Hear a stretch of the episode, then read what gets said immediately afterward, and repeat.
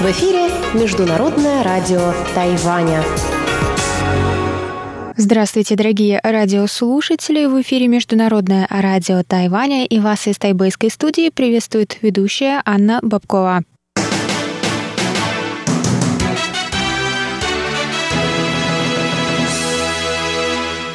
Сегодня четверг, 8 октября, и мы начинаем наше ежедневное вещание с выпуска новостей сегодняшнего дня, а затем вы прослушаете тематические передачи четверга. Как вы помните, с прошлой недели у нас небольшие изменения в расписании. В четверг будет выходить 20-минутная передача «Тайвань и тайваньцы», а передача Радиопутешествие по Тайваню будет выходить в пятницу вместо экскурсии на Формозу, которая завершилась. И сегодня после передачи «Тайвань и тайваньцы» вы услышите передачу «Звуки города» с Валерией Гемрановой и Иваном Юмином, а также повтор передачи прошлой недели «Наруан Тайвань» с Игорем Кобылевым. Я вам напоминаю, что на коротких волнах вы можете слушать нас на частоте 5900 кГц с 17 до 17.30 UTC и на частоте 9490 кГц с 11 до 12 UTC. И, конечно, в любое время вы можете зайти на наш сайт по адресу ru.rti.org org.tw и там прочесть последние новости с Тайваня и прослушать ваши любимые передачи. А если у вас есть какие-то вопросы или предложения, то вы всегда можете связаться с нами по электронной почте русской службы,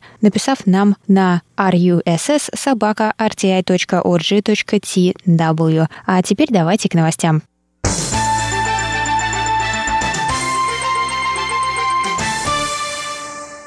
Тайвань покинул организованную в этом году Китая международную выставку Туристической ассоциации стран Азии и Тихого океана из-за давления о смене имени, сообщили 8 октября в Бюро по делам туризма Китайской Республики. В этом году из-за пандемии ежегодная выставка прошла виртуально. Спонсором и организатором выставки выступил Совет по туризму китайской провинции Сычуань. Мероприятия прошли с 23 по 27 сентября. Тайвань один из основателей основателей ассоциации, которая начала работу в 1951 году. Тайвань должен был принимать участие под названием «Туристическое бюро Тайваня», как в прошлые годы. Однако организаторы в одностороннем порядке изменили название на Ассоциация туризма Тайваньского пролива, не уведомив тайваньскую сторону. Организаторы отказались исправить название по просьбе Бюро по делам туризма Тайваня, после чего ведомство приняло решение не участвовать в мероприятии. Пресс-секретарь исполнительного юаня Китайской Республики Дин Имин выразил поддержку решению ведомства.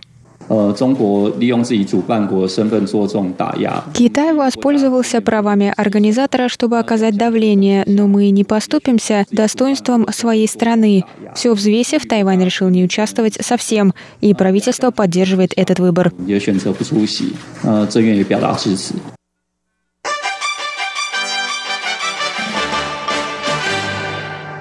Три медиакомпании Индии опубликовали заметки, сюжеты и рекламу в связи с Днем двух десяток, Национальным днем Китайской Республики, который отмечается 10 октября. Это вызвало протест со стороны Китая. 7 октября газеты Indian Express и The Statesman опубликовали рекламные развороты о Дне двух десяток. В тот же день телеканал WION показал сюжет о сотрудничестве между Тайванем и Индией. Посольство Китая сказало медиакомпаниям, что они должны придерживаться принципа одного Китая. В ответ индийский журналист Адитья Раджкаул написал в своем твиттере, что Китай косвенно угрожает компаниям.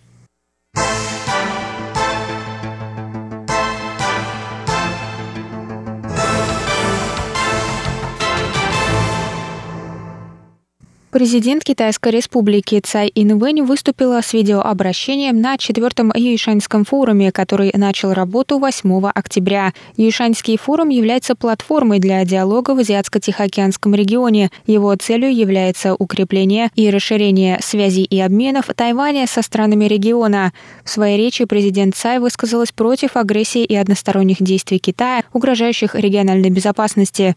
We will contribute to the creation of a region that is open, free, Мы продолжим делать вклад в развитие открытого, свободного, инклюзивного, прозрачного и равного пространства в регионе.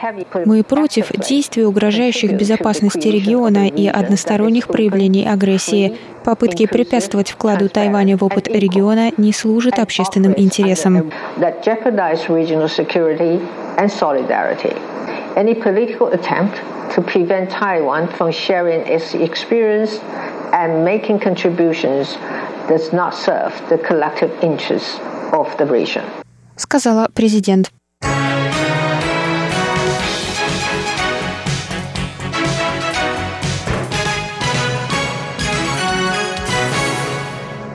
Центральный противоэпидемический командный пункт сообщил 8 октября об одном новом случае заражения коронавирусной инфекцией. Общее число зафиксированных с начала пандемии на Тайване случаев достигло 524. 524 пациент, моряк с Филиппин, прибывший на Тайвань по работе 15 сентября. Он предъявил отрицательные результаты теста на коронавирус перед отлетом и не проявлял никаких симптомов, находясь на карантине на Тайване.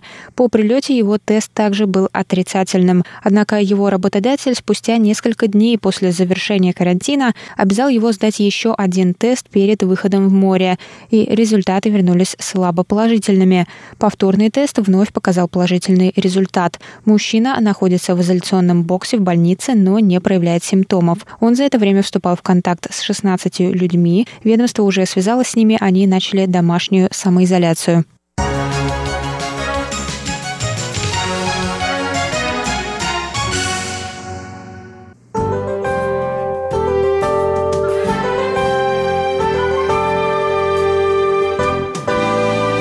А сейчас прогноз погоды.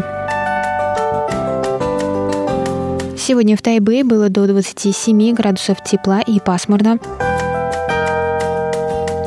Завтра в Тайбэе ожидается также до 27 градусов тепла, возможны дожди.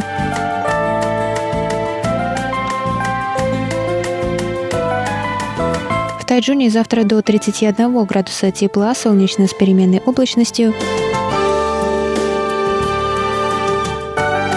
И на юге острова в городе Гаусюню также до 31 градуса тепла, солнечно с переменной облачностью.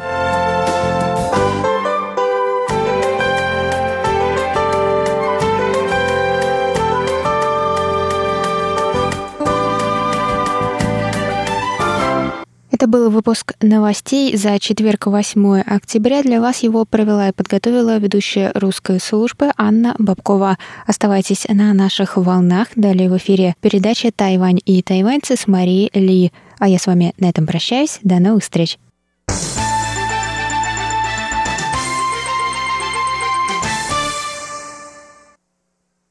На прошлой неделе в рубрике «Тайвань и тайваньцы» В гостях у меня мой однокашник по Институту стран Азии и Африки Роман Шапира. Прежде всего, он китаист, китаевед, полиглот, музыкант, певец, переводчик с китайского языка и с английского языка, а может быть еще из других языков, о которых мы пока не знаем. С французского. Преподаватель я... еще и ученый. Я scholar. не смею быть таким хорошим, каким вы меня описываете, как говорят китайцы. Тайвань и тайваньцы. Дорогие друзья, на этой неделе слушайте продолжение нашей беседы с Романом Шапира, китаеведом, ученым, переводчиком и не только.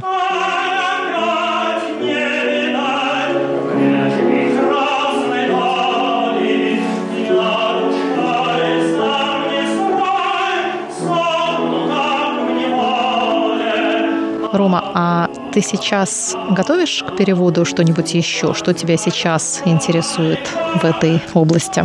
Сейчас я работаю над переводом средневековых повестей знаменитого писателя Фенман Луна. Это авторские повести, но написаны они в фольклорном жанре, в жанре фольклорного сказа. Дело в том, что в Китае в средние века, когда расцвела городская культура, начиная с династии Сун, сам Фенман Лун, он жил уже в конце династии Мин и в начале династии Цин. Это последняя китайская династия. Так вот, э, начиная с династии Сун, когда расцветает городская культура, появляется необходимость развлекать горожан. Традиционная китайская литература писалась на книжном языке, который э, был непонятен на слух уже в средние века, и он был вообще недоступен простым людям, даже если они были грамотные и что-то там могли написать, и были купцами, допустим, или ремесленниками, обладающими минимальной грамотностью, они не понимали этого книжного языка ваньяня, и вот э, тогда э, формируется литература на так называемом языке байхуа, то есть на ясном языке, который был близок к разговорному. И это такие интересные повести, интересные сказы, формируется общество сказителей, иногда они были слепыми даже, и они под аккомпанемент какого-то простого инструмента, иногда это были барабаны, иногда это были струнные инструменты, рассказывали народу истории, как правило, истории эти были очень длинные, и заканчивались они каждый раз на самом интересном месте. Прототип сериалов. А назывались тогда эти сериалы «Шошу». Да. Говорить, рассказывать книгу. Да, когда э, сказитель останавливался на самом интересном месте, например, это звучало, и вот он поднял меч, а если вы хотите узнать, Узнать, что, что было, дальше, дальше, то заплатите и приходите в следующий раз. И потом это все перешло в литературу, собственно, в письменную литературу. И вот э, в этом жанре творил, в частности, Фенман Лун. У него есть э, три больших сборника, которые называются э, «Три слова». Часть этих э, повестей была переведена на русский язык, э, в частности, моим учителем, который, к сожалению, недавно умер, Дмитрием Николаевичем Воскресенским, э, который вообще перевел огромное количество китайских произведений и средневековых, современных на русский язык. И я хотел бы закончить его труд и перевести остальные непереведенные повести. И вот сейчас я как раз над этим работаю.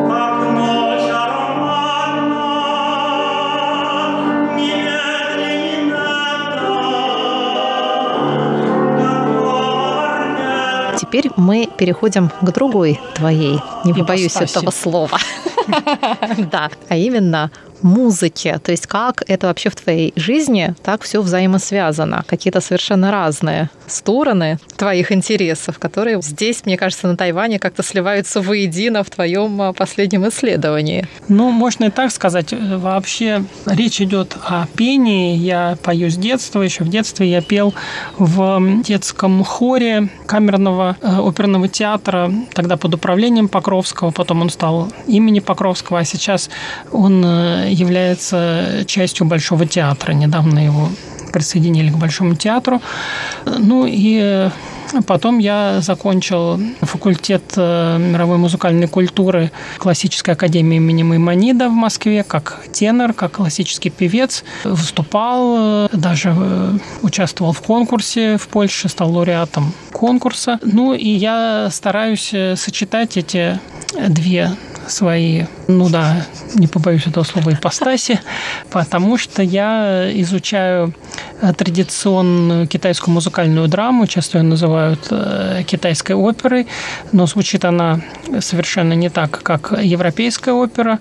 У меня есть опыт исполнения такой китайской оперы на э, китайском телевидении, а, а сейчас я приехал на Тайвань, чтобы изучать ее уже с научной точки зрения. Я надеюсь э, посетить представление, познакомиться с рукописями редкими, с книгами редкими на эту тему. И, в частности, меня интересует кукольная музыкальная драма, потому что на Тайване очень хорошо э, сохранилась китайская кукольная драма, то есть там тоже поют, там те же самые сюжеты, что и в так называемой большой опере. Китайской. Китайцы, да, китайцы называют это большая опера. Большая опера – это где люди на сцене. И малая а. опера – это где на сцене куклы. Но здесь это Но куклы сочетается... тоже разные бывают, да? Есть перчаточный театр, а, а есть, а есть э, куклы-марионетки. Да. Ну, я начал свое исследование еще в Малайзии, потому что там тоже много китайцев живет, и там хорошо сохранилась традиционная культура культура, которая, к сожалению, пострадала на материке во время культурной революции, хотя нельзя сказать, что ее нету, сейчас ее возрождают, но все-таки она сильно пострадала. А вот на Тайване, в Малайзии она сохранилась хорошо, и в Малайзии я начал изучать китайский театр марионеток. И э, здесь планирую это продолжить. Ну, может быть, если будет такая возможность, куклы-перчатки тоже поизучаю, потому что на Тайване это очень известное направление кукольного театра. Но прежде всего я продолжу вот эту тему с театром марионеток. Но это такая южная тема, да? да? Вот эти куклы, эти перчатки и эта музыкальная драма. Это именно пришла на Тайвань из южного, естественно, да. Китая? Да, угу. да. Это прежде всего так называемая тюаньчжоуская. Она имеет какую-то связь вот с с более раскрученной пекинской оперой, которая более известна в мире, благодаря в том числе ну, и кино. Она имеет э, общие корни, но пекинская, собственно, опера, она довольно молодая по китайским меркам. Вот сюжеты, конечно, могут быть общие сценарии, хотя э, пекинская опера, она ну, на таком традиционном э, пекинском диалекте, а здесь используются южно-китайские диалекты. В частности, южно-минский диалект – это диалект э, Миннань. Да, то, что называется Миннань, или а мы то, что, называем то, что тайюй. называется Тайюй, то есть тайваньский язык. Да. Да, поэтому на Тайване тоже много можно увидеть этих представлений. И э, важно, что эти представления еще имеют важную ритуальную функцию. То есть да. Э, артистам даже не обязательно, чтобы были люди, зрители. Считается, что это все играется для богов. Играется это во время храмовых праздников, не всегда можно увидеть эти представления только во время определенных традиционных праздников. А перед представлением э, производится обряд э, ритуального очищения сцены. У каждой трупы есть свой маленький бог, который живет в своем домике. Они этого бога с собой возят.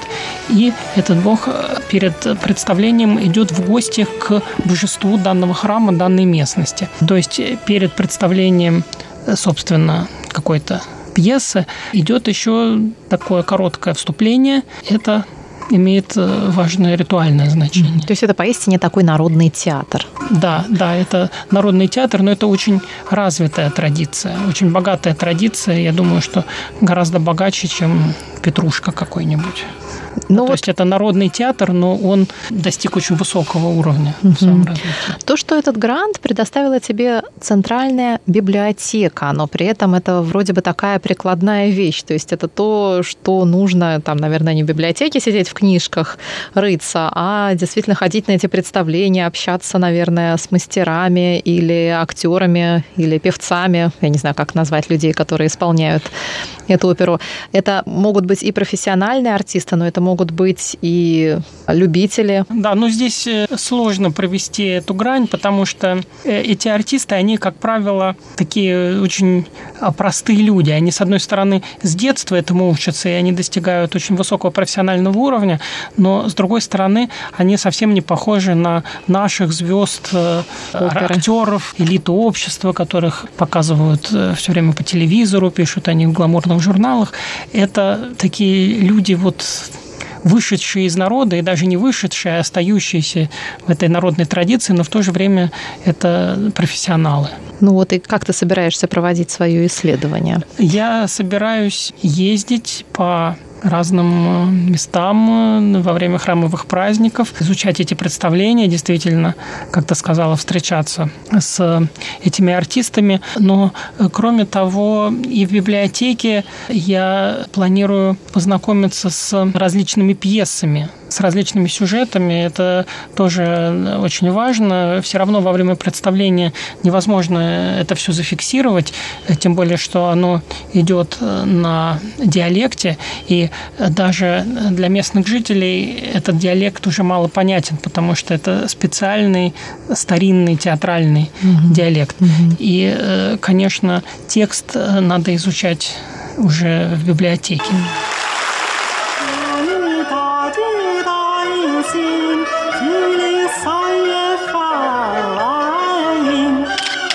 Ну, я еще последний вопрос хочу тебе задать о том, как ты изучал и учился пекинской опере. Но вот я сейчас говорю опера, меня слегка передергивает, потому что один из моих учителей, академик Борис Львович Рифтин, запрещал нам так выражаться и говорил, это музыкальная драма, музыкальная драма. Ну, мы не будем так формалистски подходить к делу. Расскажи, пожалуйста, о том, как это с тобой произошло, как тебя туда занесло. Ну, это была действительно традиционная китайская опера, но даже не пекинская, а шаосинская. Я тогда был в Шанхае, и там была такая телепередача, где рассказывали о жизни иностранцев, которые обитают в Шанхае. И, в частности, в этой передаче надо было показать свой талант. Некоторые люди рисовали что-то, некоторые люди танцевали, а я исполнил русскую песню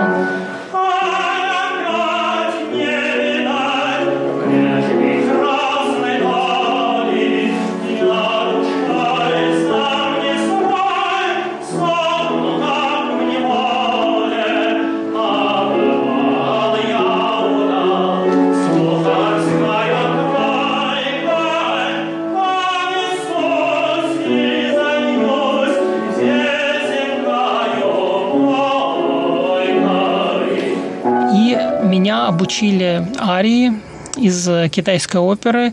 Я целый месяц этому учился у актрисы, у угу. э, профессионалки. Вот и в результате исполнил арию человека талантливого молодого человека, который отправился в столицу сдавать экзамены на чиновничью должность.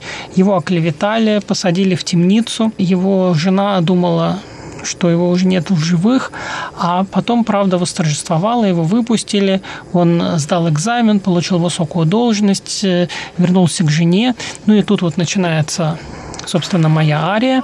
Я подхожу к дому и заглядываю в окошко и вижу, что жена горюет по мне, она приготовила ритуальную трапезу, чтобы справить по мне поминки. И тут я появляюсь, мы радуемся друг другу, как трогательно. И, в общем, такой наступает хэппи-энд. Да. Чудесно.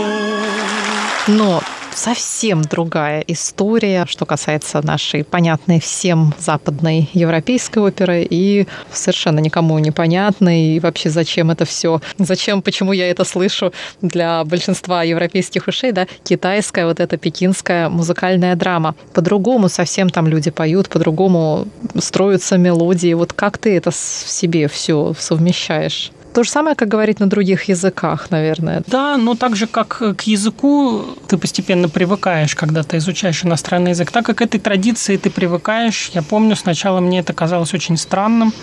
А между прочим, китайцам в XIX веке, когда они впервые знакомились с европейской оперой, и европейская опера казалась странной, потому что в китайской опере пели только мужчины, и мужские и женские роли исполняли мужчины, и пели они высоким голосом, фальцетом. Совершенно невозможно было петь басом или даже баритоном или даже тенором, на самом-то деле, в традиционной китайской опере. Когда китайский посол первый попал в Лондон и э, посетил э, оперу там, ему сделалось очень смешно. Когда он услышал баса, он стал кататься по полу, хохотать, и когда его стали спрашивать, что же случилось, он сказал, ну это же просто тигр, это же просто тигр рычит на сцене. Так что и китайцам сложно было когда-то да. воспринимать нашу оперу. Ну, а к чему у тебя сейчас больше лежит душа?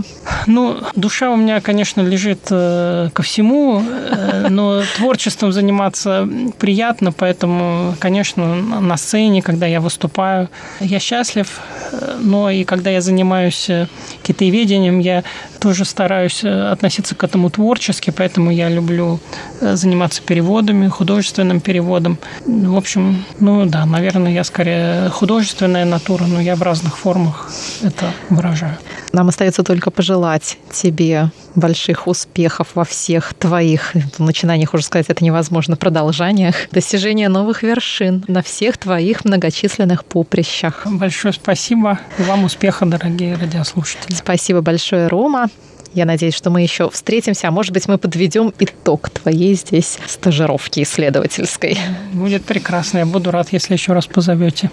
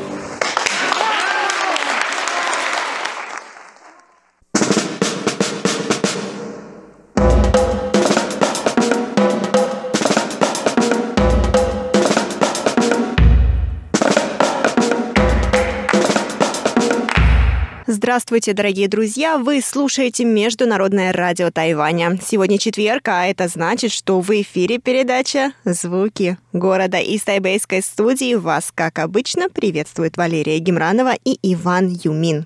Дорогие друзья, если вы помните, последние две недели мы рассказывали вам о свадьбах на Тайване, а именно о свадебной выставке, которую мы с Иваном совсем недавно посетили. Вопреки всем нашим ожиданиям увидеть красоту свадебного торжества, свадебные платья, костюмы, декорации, мы с Ваней поторопились оттуда сбежать. Но прежде чем окончательно покинуть выставку, мы все-таки решились поговорить с одним из фотографов. И в сегодняшнем выпуске передачи мы вам расскажем о том, что же мы все-таки узнали. Оставайтесь с нами, ведь впереди вас ждет действительно много всего интересного.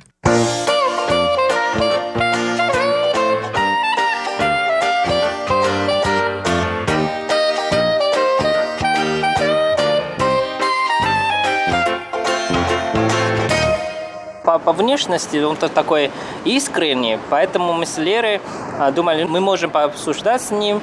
И начал. Это правда плохое решение, я бы так сказал. Мне показалось, что мы выбрали достаточно хорошее агентство, потому что, несмотря на, на то, что они все-таки любыми способами продвигали свое агентство, это были э, фотографы, да. то есть агентство фотографов и видеографов. Они фотографируют не только на Тайване, они также фотографируют за границей. Это нас с вами привлекло, было интересно с ними пообщаться. Угу, да. И вот, допустим, на Тайване это просто отдельный отдельная сфера бизнеса. То есть прям это отдельно он стоит таким особняком от всех остальных фотосессий, мне кажется, потому что деньги там зарабатываются огромнейшие. Сначала он подошел, и потом мы увидели, на фоне там написано «Франция», и мы сразу заинтересовались, потому что мы думаем, что, о, наверное, они за границу и фотографируют. Да, он сказал, что да-да, мы, мы сфотографировали новую семью, именно в Исландию. Вот тогда мы заинтересовались и начали спрашивать, и как это было, как это проект, и, конечно, самое главное, сколько денег да, на самом-то деле, насколько мы поняли, сама работа фотографов недорогая. Да. То есть обработка фотографов, снятие, вот эти все э, фотографии, видеографии, это все недорого. За это все можно заплатить до 100 тысяч новых тайваньских да. долларов, до 200 тысяч uh-huh. рублей. Uh-huh. По тайваньским меркам, в принципе, это недорого. Uh-huh. Но дорого все остальное. То есть, допустим, если вы выезжаете за границу, uh-huh. то вам необходимо покупать на них билеты, бронировать на них отели, кормить, поить их, то есть, uh-huh. в общем, создавать все условия. Еще, да, еще тран, э, транспортные... Транспортные расходы, расходы да, все, куда бы вы ни поехали, там, допустим, если это поезда, внутренние авиалинии, еще что-то, то есть это вы все оплачиваете uh-huh, полностью. Uh-huh. Плюс ко всему вы создаете такой собственный план, куда бы вы хотели поехать, uh-huh, где uh-huh. бы вы хотели сфотографироваться. Uh-huh. Соответственно, вы это все снова для них составляете, вы отдаете это им, и они уже там по интернету каким-то образом да. смотрят, где фотографировать. То есть, по да. сути, вся глобальная работа по подготовке, она ложится на жениха и невесту, uh-huh, а uh-huh. фотографы отвечают только за красивые снимки, за обработку, uh-huh, ну, обработку uh-huh. фотографий и видео. Uh-huh. Ну вот, и поэтому мы как э, актеры и начали спросить. Мы хотели поехать в Россию, и мы хотим там фотографироваться. И скажите, пожалуйста, это сколько будет? И, конечно, он сразу ответил, что, ой, извините, мы в России э, ни разу не, не были, и поэтому для них это тоже новый проект. Но, как Лера сказала, что они, в принципе, только фотографируют, и тоже есть вот это макияж, да, ассистент. Вот. Тогда нам стало очень любопытно и спросили, а скажите, пожалуйста, если можно сказать, вот эта новая семья, которая э, съездила в Исландию, сколько они потратили? А он сказал, что это 500, да? 500 да, тысяч полу, тайваньских долларов. Полумиллиона тайваньских долларов, да. миллион российских рублей. И, честно говоря, я в сердце... Взнос на квартиру. Я, не, я просто в сердце думал, что если бы такая сумма, зачем? Я бы сохранил вот эти деньги и вдвоем путешествовал нормально, сам и сфотографировал и жили в нормальной гостинице. Зачем? Все это просто за их билеты? Нет, я просто понятия не умел. Да, но нужно сказать, допустим, что они тоже, на мой взгляд, молодцы. Они не стали утаивать, что действительно это очень дорого, и поэтому они предложили такой вариант.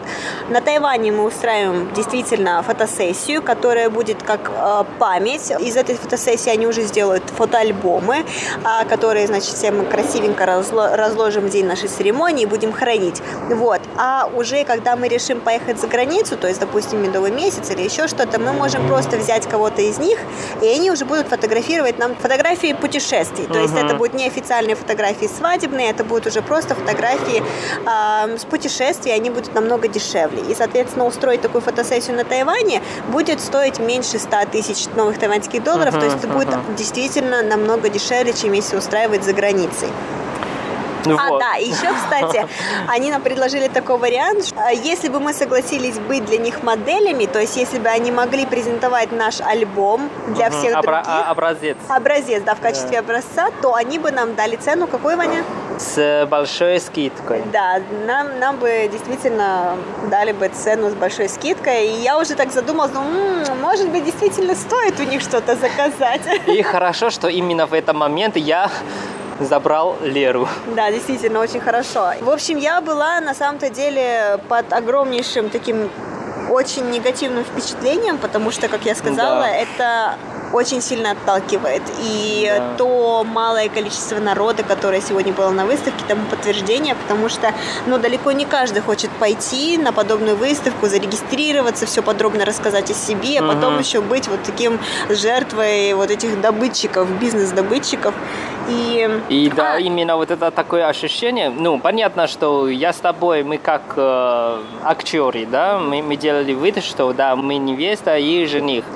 Но если правда настоящие влюбленные, я бы сказал, что они точно именно на месте уже ссорились. Это сто процентов. Они сто процентов там свадьбу уже тут же отменили, и они бы ушли оттуда. Вот поэтому, почему мы называли, что это правда как ад. А, это большое испытание, мне кажется, для да, двоих. Да. И плюс ко всему здесь все-таки больше это действительно давление, на которое, которое да, на тебя серьезно. оказывают. Тебе говорят, вам нужно найти, вам нужно купить, вам нужно то, вам нужно да. все. Выберите меня, да. выберите меня, выберите меня. Да. И как бы когда молодые люди организовывают свадьбу, они уже под огромным стрессом. А тут этот стресс увеличивается в три раза, если не в четыре. И на мой взгляд, я бы, конечно, никому не посоветовала идти на подобные выставки вообще. Я бы посоветовала поискать в интернете какие-то ответы, наверное, по рекомендации, уже ну, идти да. по рекомендациям. Или, или спроси их у опытных э, людей. Женатых. Женатых, да, да. Вот, кстати, хорошая идея. Ты сказала. Тогда давай продолжаем эту тему, но уже с опытными. Женатыми людьми. Да. Как думаешь? Хорошо, без проблем. И мне очень интересно. Я всегда хотела сделать передачу о тайваньских свадьбах, поэтому я только за. Хорошо. Тогда нам повезло, потому что я уже нашел одного очень интересного гостя. Поехали знакомиться тогда? Я думаю, что вы уже знакомы. Очень интересно, но я бы хотела увидеть. Хорошо. Поехали. Поехали.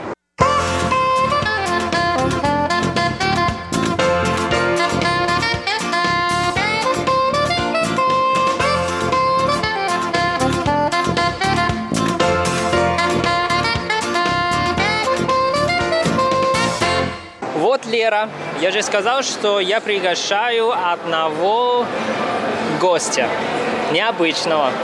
Ну, сейчас ты ее увидишь. А, ее, хорошо. А вы с ней знакомы, Ванюш? Не только знакомы. Это моя сестра. Да ладно. Ну вот, она уже вышла замуж три года назад, и я думаю, что она может с нами немножко поговорить, как она приготовила именно на свадьбу и как это все прошло. Ой, это как раз-таки вот та сестра, которая родила тебе племянника несколько лет или один год тому назад. Да, конечно. Ну хорошо, давай я с нетерпением уже жду нашей с ней встречи. Окей, okay, давай. Алоха. Алоха, представьте себя, пожалуйста. Меня зовут Жуй Тин, или по-английски Рэйчел, и я младшая сестра Ивана. Расскажите нам, пожалуйста, когда вы решили выйти замуж, как вы готовили к свадьбе? А еще, если во время организации своей свадьбы вы пользовались услугами специализированных агентств, расскажи об этом, пожалуйста, поподробнее. Когда мы решили пожениться, нам необходимо было обязательно обсудить данный вопрос со старшим поколением и узнать, свадьбу в каком стиле они предпочитают. В самом начале я хотела устроить свадьбу на открытом воздухе с буфетом, но после того, как мы обсудили данный вопрос а, с родителями, оказалось, что они не могут принять такой вариант свадьбы, и нам пришлось проводить ее в традиционном стиле с круглыми столами. После того, как вы определились, в каком стиле будет свадьба, вам необходимо определить день. Вы определили день, и после этого необходимо бронировать помещение. А чаще всего, когда вы бронируете помещение, заведения. А в эту цену также входят уже и ведущие, и оформление свадебного места. В моем случае нам удалось найти место, которое мы могли самостоятельно оформить. Мы не прибегали к услугам специализированных агентств по организации свадеб. Мы самостоятельно занимались подготовкой и организацией свадьбы. После того, как вы нашли место или ресторан, вы должны уточнить время. А, существует два варианта, либо утренняя, либо вечерняя церемония. А если это утренняя, то у вас будет определенный лимит во времени, потому что после обеда будет уже идти вечерняя церемония, скорее всего, и ваша свадебная церемония будет ограничена по времени. После того, как вы определились с датой, со временем и с местом, а, вам необходимо тут же заплатить депозит. После того, как за место уже уплачено, вам необходимо приступать к поиску поиску платья. И это стоит делать как можно заранее, потому что на поиск подходящего платья уходит очень много времени. И это не простой поиск платья, это также подготовка к фотосессии, к свадебной фотосессии. Например, у меня было платье, которое я нашла в Мяоли, а, а для того, чтобы добраться до Мяоли, мне требовалось где-то полтора часа из Тайбэя на машине. Почему Мяоли? Потому что в Тайбэе было очень дорого, да и выборов в Тайбэе было немного. А в стандартный набор входили какие-то определенные места для фотосессии и три платья. Если вдруг мне хотелось использовать какие-то другие платья, то за каждое платье необходимо было бы платить от одной до двух тысяч новых тайваньских долларов. В том магазине, где мне удалось найти свое свадебное платье, а все было сделано вручную, то есть ручная работа, плюс ко всему меня не ограничивали в выборе платьев. После того, как платья были выбраны, мы провели фотосессию. У меня в итоге получилось получилось 30 фотографий, из которых потом сделали альбом. И обошлось мне это практически в 37 тысяч новых тайваньских долларов. А все исходные фотографии, не обработанные, они мне потом предоставили.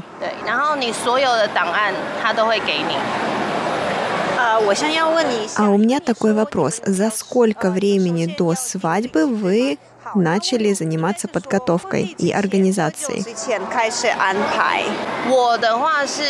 В нашем случае за год до свадьбы, а непосредственно организацией свадьбы мы начали заниматься за полгода до ее проведения. Очень много времени ушло на обсуждение того, в каком стиле должна быть свадьба.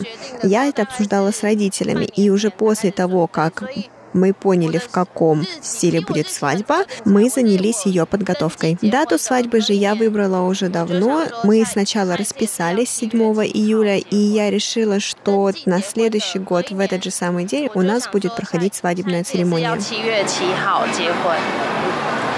А каким образом вы определяли дату свадьбы? Потому что мы христиане, и мне очень нравятся числа, где присутствуют семерки. То есть вы не обращались к гадалкам, как многие тайваньцы? Нет, нет, мы не обращались к лунному календарю, но к лунному календарю обычно обращаются те, кто верит в это. И если, допустим, выбранная вами дата а, выпадает на плохой день, то родители ваши вряд ли согласятся на проведение свадьбы в этот день.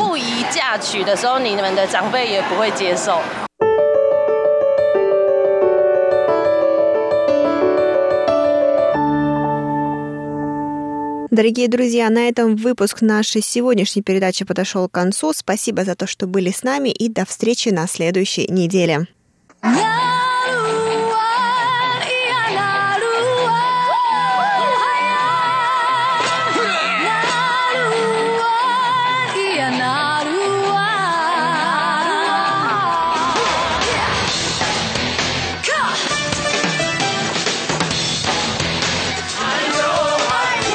Добрый вечер, дорогие радиослушатели. В эфире передача «Наруан Тайвань» и с вами ее ведущий Игорь Кобылев. В сегодняшнем выпуске я предлагаю вам послушать песни коренного народа Тайваня Сирая, проживающего в уезде Хуалянь.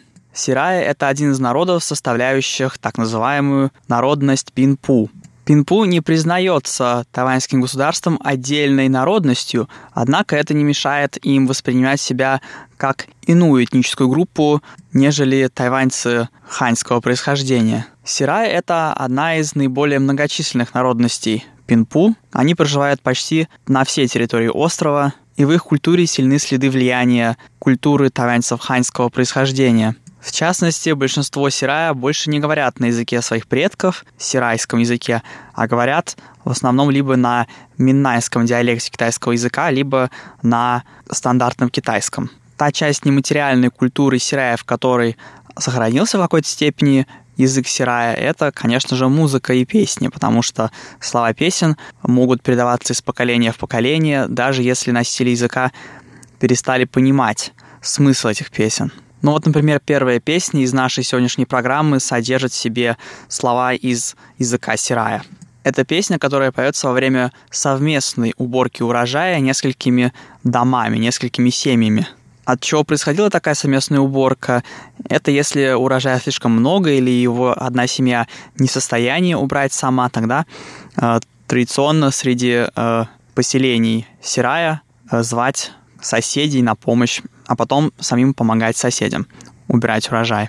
Это явление настолько распространенное, что даже уже стало своеобразным институтом и традицией, в связи с чем есть даже и такая специальная песня, которая исполняется во время подобных мероприятий. Называется она на языке сирая «Вао Баде».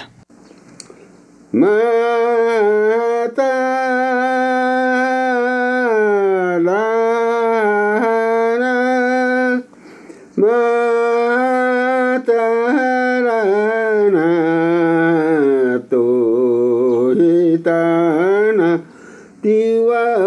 something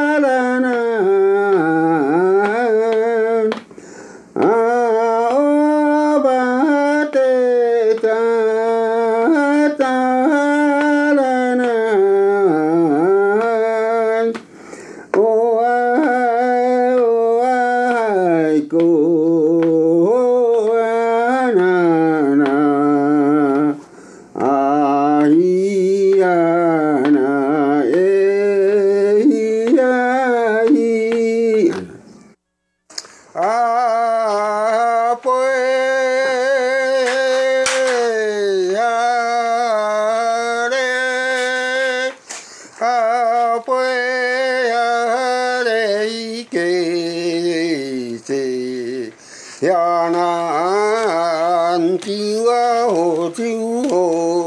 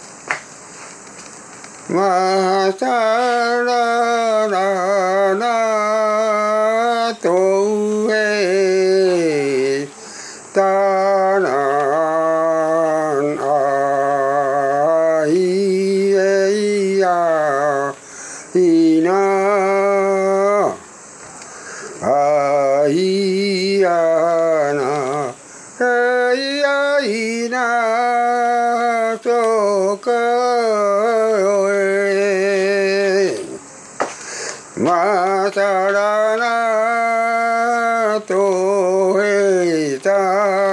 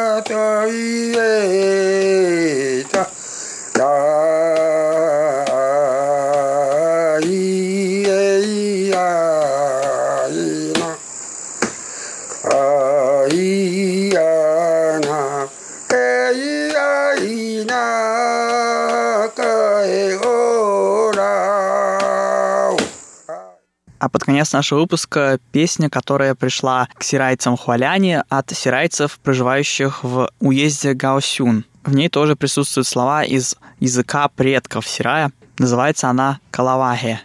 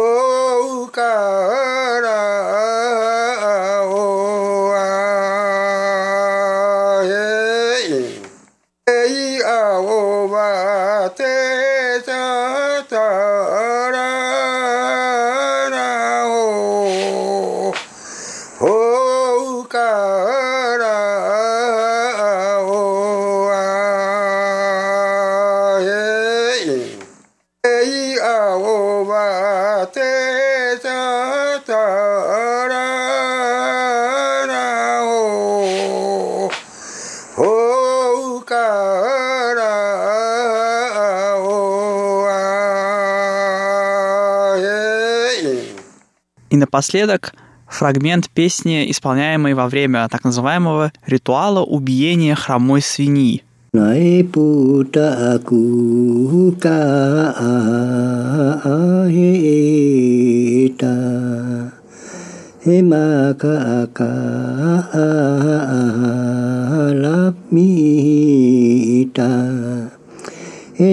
ma se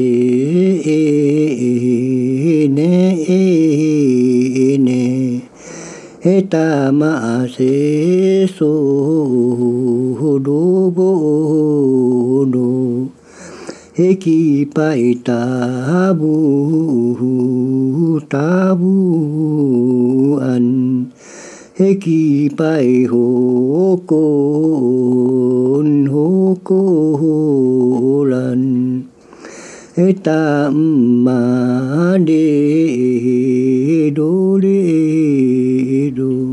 e ure e roga lapita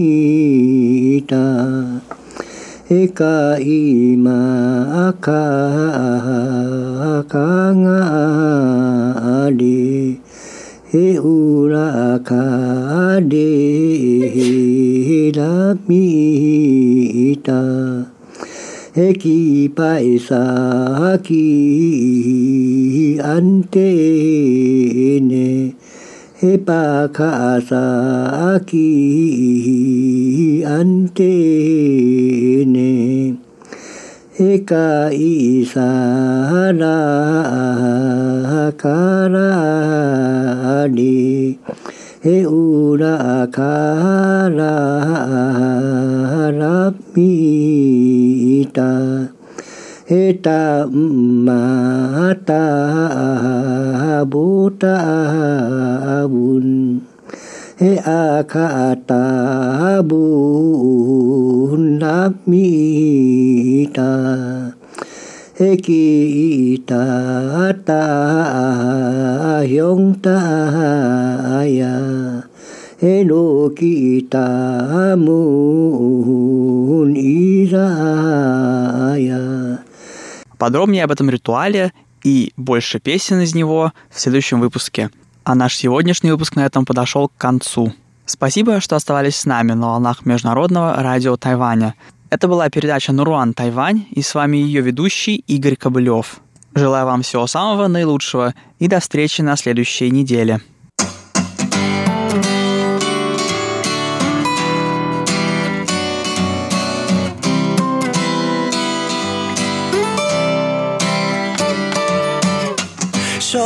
受了伤就爆炸，累了也不停下，世界越要我投降，就越理直气壮。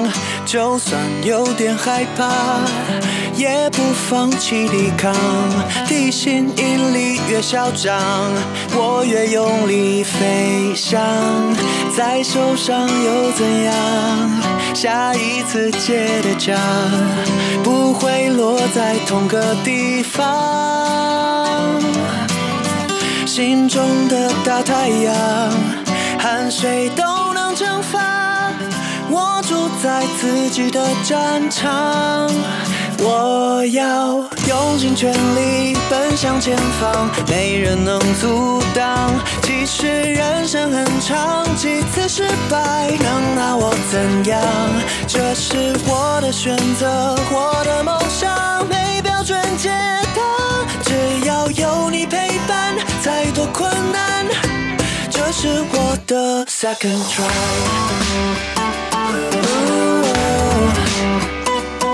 Can try. Oh, yeah. 还好有你懂我心里的小宇宙，世界越要我退缩，我越努力追求。朋友不必啰嗦，一首歌就足够，和你一起疯狂过，谁还在乎结果？